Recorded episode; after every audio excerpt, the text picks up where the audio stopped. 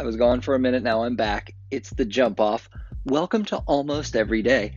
I'm your host, Josh Thompson. That's right, it's time to stop all that joshing around. Now, we're going to leave everything in place as it is with the station and the website because at the end of the day, I'm lazy.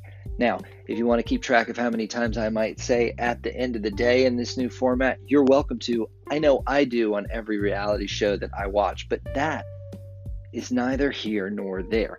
As we try this new format, I want to do my best to keep myself sane. Not that I've had a problem with that in the past, but I pushed too hard on this show before. That is, trying to be too precise and hit all my marks. And whether that made the show better or worse, I don't know, but it made me a little worse for wear. So I'm just going to grab my cliches out of the air, and if I whiff, then so be it. Maybe I can do some swift editing. I don't know. I've also gone hands free, so the sound quality might not be as well, but I'd like to lean on some of the quirks in my editing software to give us some background, some ambiance, and other things that we might not be able to rely on from my execution alone.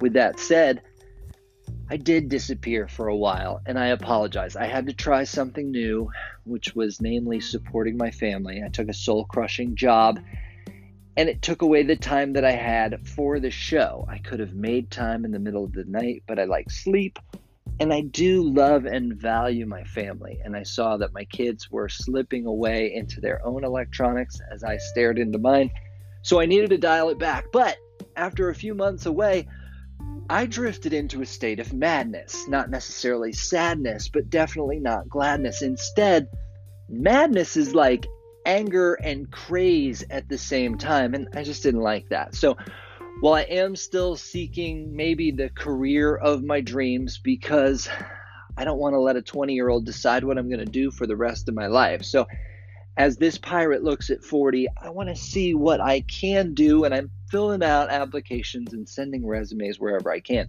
Now, that's more difficult now because you don't just get a resume printed on fancy paper and send it out places, let alone face to face, God forbid. Instead, you have to individually fill out every career you've ever had into unique search engines for almost every job that you sign up for now. And it's very frustrating because even if people use the same portals, sometimes your passwords don't loop through. And God, just saying the word password makes mm. my heart skip. And I can see that now on my Apple Watch that measures my every heartbeat. Mm. So, as I look forward to a new soul crushing job that at least pays benefits, I hope to get the benefit again of doing this fake radio show. Now, while I took that soul crushing job back in the past to pay the bills and buy Christmas presents, the bills are still coming due, and those Christmas gifts have long been forgotten. However, two and a half months later, the Christmas songs are still buried deep within my head and that of my children. I'm not going to sing a bar or a melody right now, but I bet you're already thinking of your favorite Christmas tune, and for that, I apologize. Now, I did sell a house between now and then, so I got to help pay off some of the bills, and that makes me feel good. Not just making lunches and sitting in the car loop, no, but actually using my licenses and degrees, let alone my pedigrees, which is what I'm here behind the lectern to do. But don't let me get distracted by the AMBO, is that what they would call it in certain Catholic circles? Neither here nor there. Don't let me dwell. But when it comes to real estate, I'm still doing it. And if you're going to sell a home and then buy something nicer, I might be crazy enough to sell your home for free. Just ask me.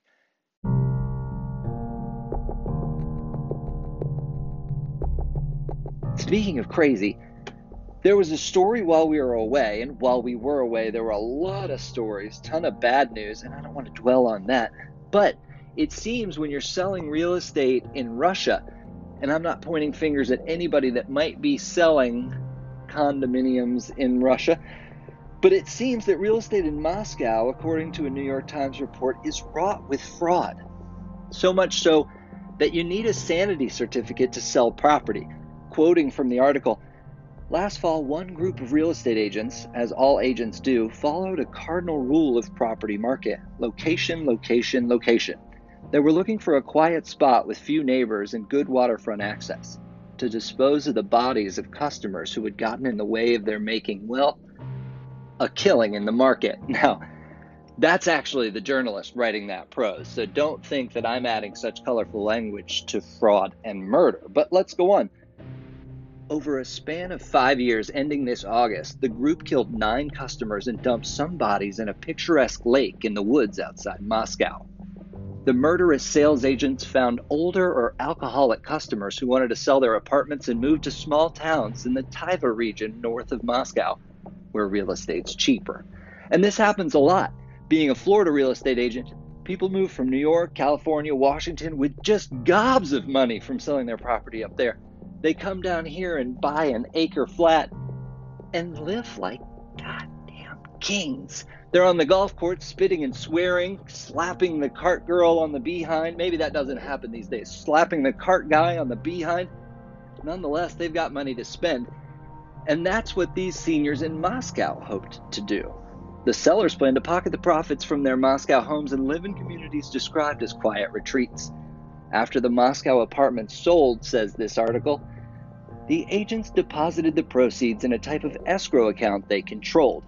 They then invited the customers on house hunting trips near the lake, an old rock quarry. The gang drowned customers in the lake or smothered them with plastic bags while driving around the countryside to prevent them from complaining to the police that there were no new homes for sale in the small towns. Hey, hire me to sell your house. Even though I host a fake internet radio show, at least I won't kill you. The benefits there being that there are homes available in my area. And once again, not only will I not kill you, but by doing this fake radio show, you actually get to hear how I'm wasting time. Other real estate agents waste a ton more time and they're not even documenting it. One guy I know, he likes to try what they call San Diego burritos. That's a regular burrito with fries in them. He goes all over the county looking for him. Are you going to let this guy sell you a home while he's out eating burritos without even documenting it? Well, I take that back. He's a wonderful man. And he does a great job at social media marketing while he's eating those burritos. So please, let anybody sell you a home especially!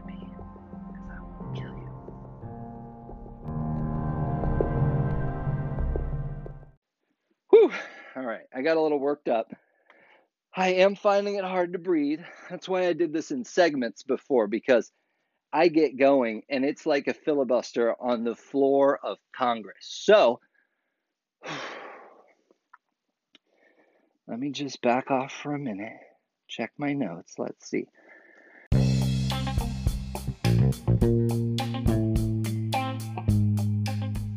Though I am making money in real estate, I am still looking for a new career that can change my life and that of my families, both now and well into the future. With that in mind, it's come to my attention that I might have made myself unemployable by hosting a fake radio show for more than a year, saying things that I might have been better off keeping to myself. And while some of those things are jokes that I don't necessarily stand behind, others are complete descriptions of my upbringing and background, so much so that some employers might want to keep their distance from me. And maybe that was my intent. Maybe it was my psyche trying to sabotage any success I might have in the future outside of hosting a fake internet radio show where I tell dick jokes to everyone who wants to listen.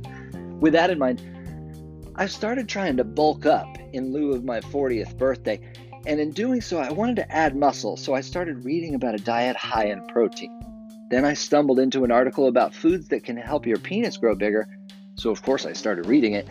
The suggestions are similar to foods that grow protein. Almonds are on the list, meats like chicken breast and lean beef. Salmon is on the list, so is honey, and that's when I really started to believe the validity of the list because I know bears eat salmon and love honey, and I'm sure they have really big dicks, so maybe these foods really do help. Now, watermelon's also on the list, but that comes with so much racially charged baggage that I don't even want to unpack that, which is, of course, what a lot of black guys say about their dicks.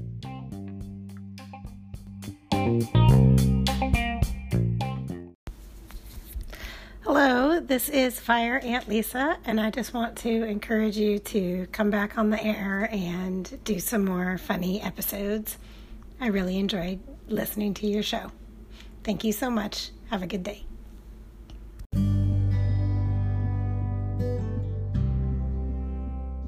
I want to thank each and every person that reached out to me in one way or another and encouraged me to keep doing the show because they liked all this joshing around. I want to thank you. I want you to know that it means the world to me. And so does doing the show. Nothing has ever really lit my light or fit my fire. I don't know. Forget I said any of that. But I really do enjoy every moment of thinking, conceiving, and performing the show.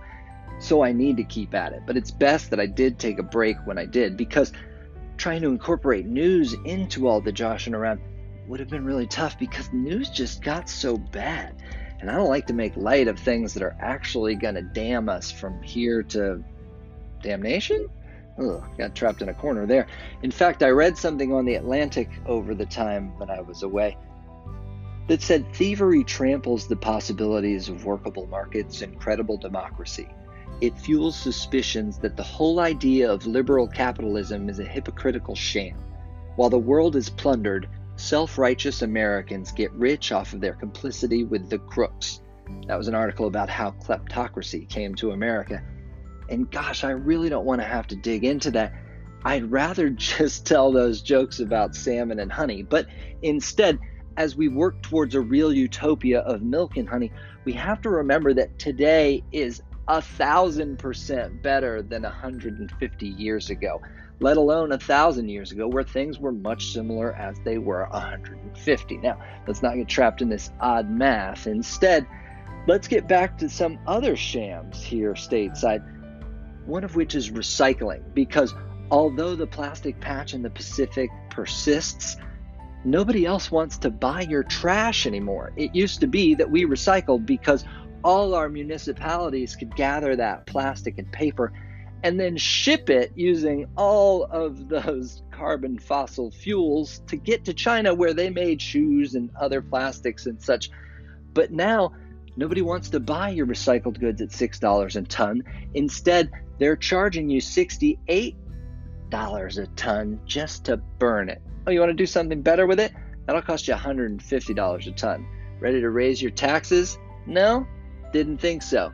But those MAGA hats are now being made out of other materials. We don't need to recycle your plastics. Why did I have to bring that MAGA hat into all of this?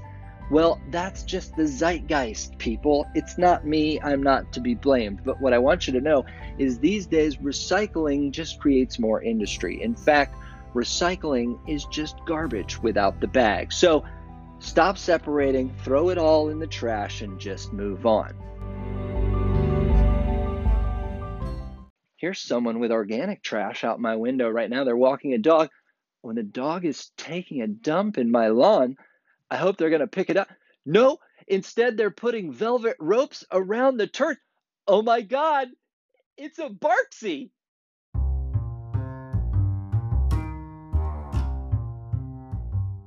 Fine art, yachts, and owning athletic clubs is like the antithesis of casinos, carnivals, and tattoos.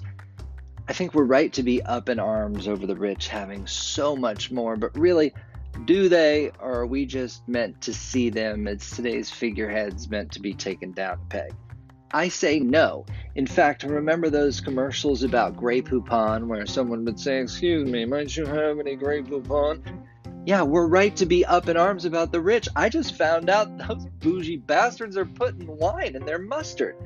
Now, all that aside, it is time for the NFL combine in preparation for the NFL draft. So I can forget about all that hard news and, like any other American male, just focus on the size of my hand and compared to other professional athletes. Nine and a half inches, by the way. And if you are keeping score, I'm now officially tall enough to be an NFL quarterback because, take this, Kyler Murray, I'm taller than 5 foot 10 and 1 8 inches. Though, if you are measuring your height in eighth inches, I think you might have an ego problem. Buddy, you're tall enough. It's fine. Let's not start any Napoleonic wars. Did I say that right? No. Napoleonic wars? I don't know. I didn't study history outside of these borders here in our fair states. That's right a historian of American Southern history. That's why I can tell those jokes like I did before. At least that's what I tell myself. with that in mind, when it comes to the NFL combine, the scouts aren't always going to get it right. In fact, there was somebody that went undrafted two years ago, Indianapolis Colts Kenny Moore, who is now a starting cornerback in the NFL. And what he has to say is in life, if you can just do these four things have a great attitude, do your best, treat people well, be thankful. You put those together, you won't fail at anything. Be humble, grind, don't be selfish, do your job. It's not over until it's over. Don't think about your spot and your chances. Just work every day.